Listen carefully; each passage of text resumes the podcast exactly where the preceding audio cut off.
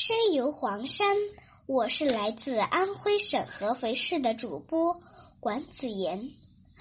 如何看到黄山云海中罕见的奇景——佛光？黄山云海造就了一个奇妙的世界，世界各地的猎奇者每年以近三百万人次的游客量，从四面八方涌向黄山。争渡黄山云海，赖比心，一个追逐佛光的人，他连续十四年登上黄山。与其他人不同，他所追逐的并不是云海本身，而是黄山云海中更加罕见的奇景——佛光。据《大黄山纪录片解说词》介绍。佛光又称宝光，在东方文化中被视为吉祥之光，游客很少能够见到。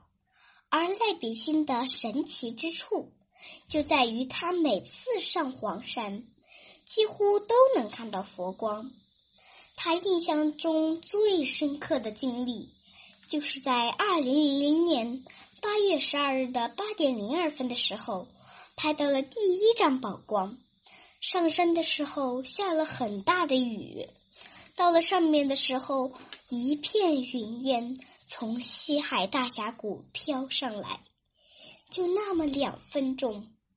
从那时起，赖比星就决心向所有人传达黄山佛光的神奇。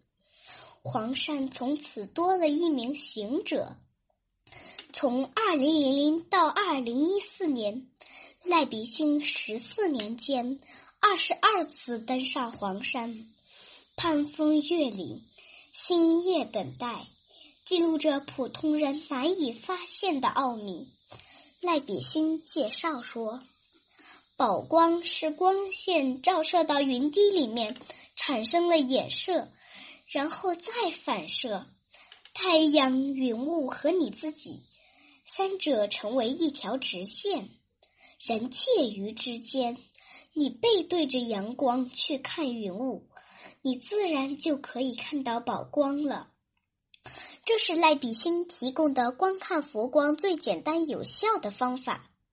在他看来，黄山多变的云海和俏丽的群峰，为佛光的形成提供了极好的条件。即使是跟西方世界最负盛名的德国布罗肯山宝光，还是跟我们中国峨眉山来比，黄山宝光景观资源都堪称世界之最。